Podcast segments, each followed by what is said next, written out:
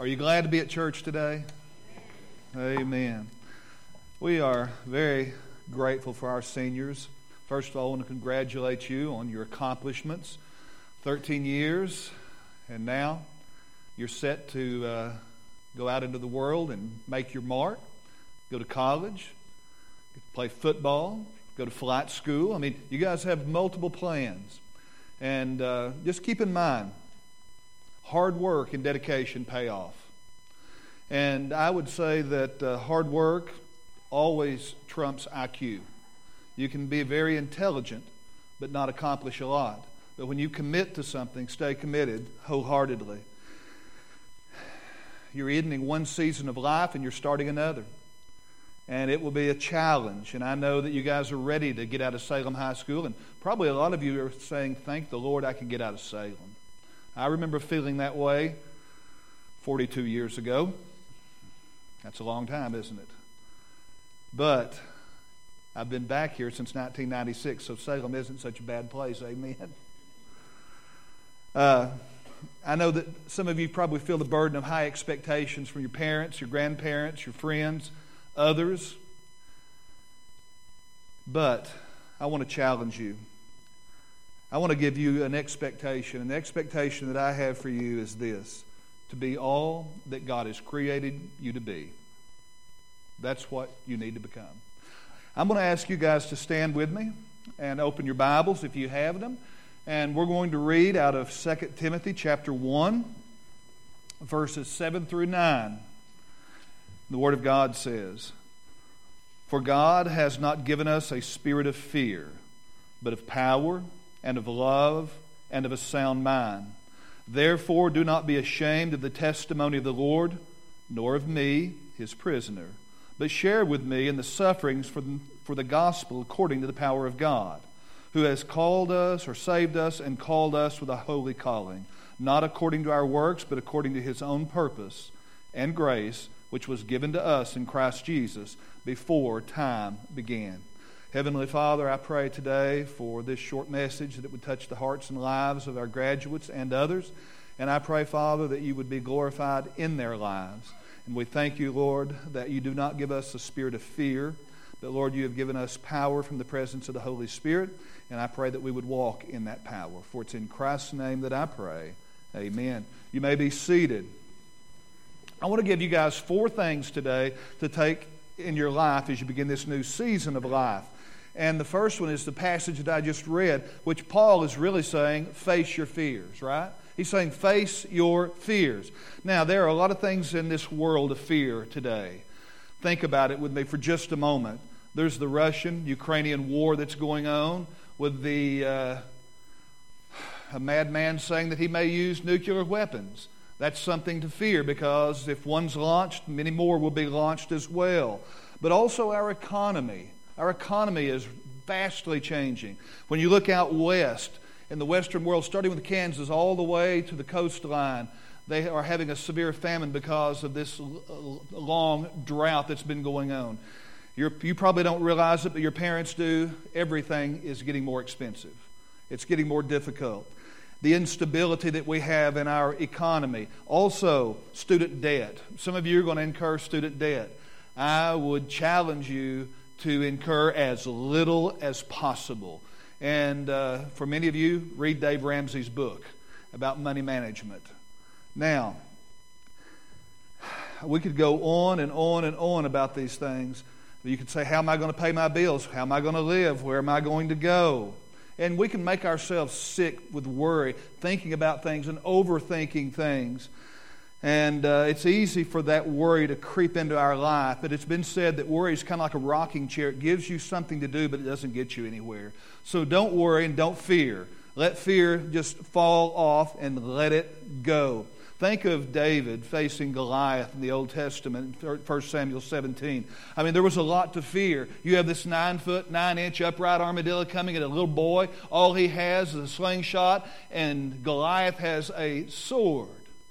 But guess what? He faced his fear and he won because he was willing to go fight the giant. And God will give you the strength and He will also give you the ability to overcome whatever fear that you may have. So face your fear and be victorious in life. That's the first thing I want you to understand.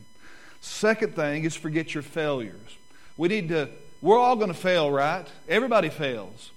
And uh, Paul tells us in Philippians chapter 3, Brethren, I do not count myself to have apprehended, but one thing I do. Now, notice what he said one thing that I do. Forgetting those things which are behind, and I reach forward to those things which are ahead. And then I press toward the goal for the prize of the upward call of God in Christ Jesus. So, Paul is telling us there forget your failures. Forget your failures. Because in the life, as you're going, you're going to have setbacks. But you can have great comebacks too. And uh, when you fall down, get up. It's not a matter of not falling, it's not a matter of not failing. It's a matter of saying, I'll press on toward the mark. Our greatest president, in my view, is Abraham Lincoln. And Abraham Lincoln had many failures in his life. Let me just share a few of those with you. 19, or 1832, he lost his job, he was defeated for the state legislature. 1833, he failed in business. 1835, his sweetheart died. 1836, he had a nervous breakdown. 1838, he was defeated for Speaker. 1843, defeated for nomination for Congress. 1848, lost the nomination. 1849, rejected for land officer. 1854, defeated for U.S. Senate. 1856, defeated for nomination for vice president. 1858, again defeated for U.S. Senate. Wouldn't you just give up? I mean, look at all those failures. It's, it's like, I'm, I can not do this anymore. But in 1860, he was elected president of the United States of America, and because of him, our union was preserved. So you're going to have failures in life, you're going to have setbacks in life, but don't give up. I like what Winston Churchill said in the dark days of World War II never, never, never, never, never give up. Continue to fight, continue to move forward, face your fears. Never give up. I like what Paul said in verse 14. I press toward the goal. What's your goal? Do you know what your goal is? When you, if you know your goal, then whatever happens between you and your goal, continue to press forward. Uh, the goal of the upward call of God in Christ Jesus. Recognize the fact, as James said in our song, and as, as, Paul said in Timothy, we have to face those fears and we have to overcome those failures because in life you're going to have difficulties. I like the story of George Cafego. George Cafego was. Uh, he was an All American at Tennessee, and then he was drafted by the Brooklyn Dodgers in the NFL at that time.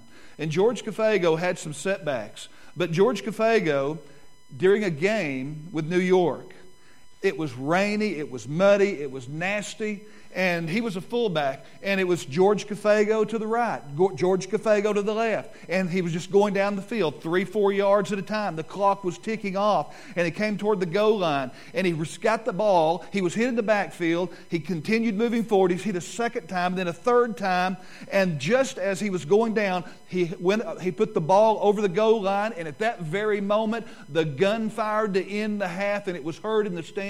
My soul, they had to shoot him to stop him. So, you know what? Face your failures, overcome your failures, forget what happened in the past. And as you realize that your parents, as you get older, were not as dumb as you thought they are. I talked with a guy yesterday, said, You know what? When I was graduating high school, I thought my parents were the dumbest people alive. But by the time I was 30, I thought they were geniuses. Go to your parents and ask for good and godly advice.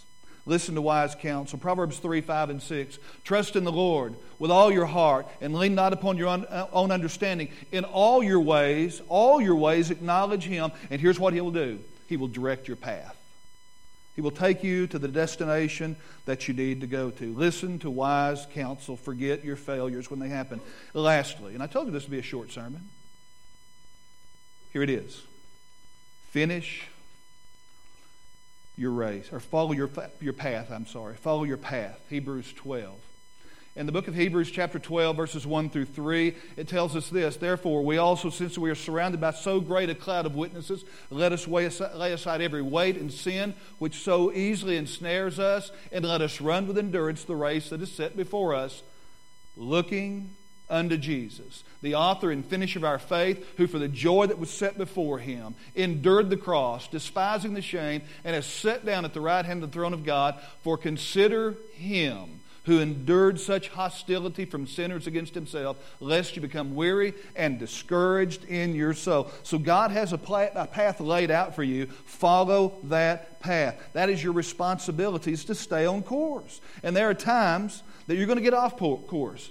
How many of you have heard your GPS say, recalculating, recalculating? And in life, you're going to have to do the same. I mean, you're going to have to get back on the course because everyone's going to wander away for a short period of time. But one of my friends sang this song, and a line in his song is this The longer you're on the wrong road, the harder it is to get off. So if you'll stay on the right course and the right path, you don't have to worry about coming in and going out. My advice to you is this the straight and narrow road. Matthew chapter 7 tells us, Jesus speaking, verse 13 and 14 Enter by the narrow gate, for wide is the gate and broad is the way that leads to destruction, and many go in by it, because narrow is the gate and difficult is the way which leads to life, and there are few who find it. So keep looking unto Jesus. Follow your path. And lastly, finish your race. 2 Timothy chapter 4, verse 6 through 8. I'm already being poured out as a drink offering. The time of my departure is at hand, and many of you are going to be departing from your home very soon. I have fought the good fight. I have finished the race. I have kept the faith. Finally, there is laid up for me the crown of righteousness, which the Lord, the righteous judge, will give to me on that day, and not to me only, but also to all who have loved his appearing. Wouldn't it be a blessing to hear those words? Well done, good and faithful servant. You've been faithful in a few things. I will make you master over many. So, in concluding, the most important thing that we ever do in life is giving our life to Jesus Christ and then focus on Him every single day. How?